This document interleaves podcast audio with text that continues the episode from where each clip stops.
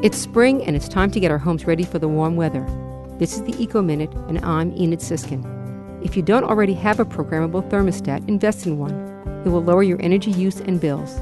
Set the air conditioner thermostat at 78 degrees or higher for the most energy efficient operation.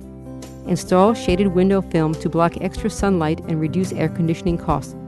Some states have tax incentives for you to do this. Some films are permanent, though, so you might not wish to install them if you want to get the sun in your home during the winter. Keep drapes closed or add room darkening shades to block out the heat from the sun. White ones will reflect back the heat. You can shade the windows on the sunny side of your home by planting deciduous trees. The leaves screen the windows in the summer and let the sun shine through in the winter. For more information, go to wuwf.org and look for the Eco Minute under the program's drop down menu.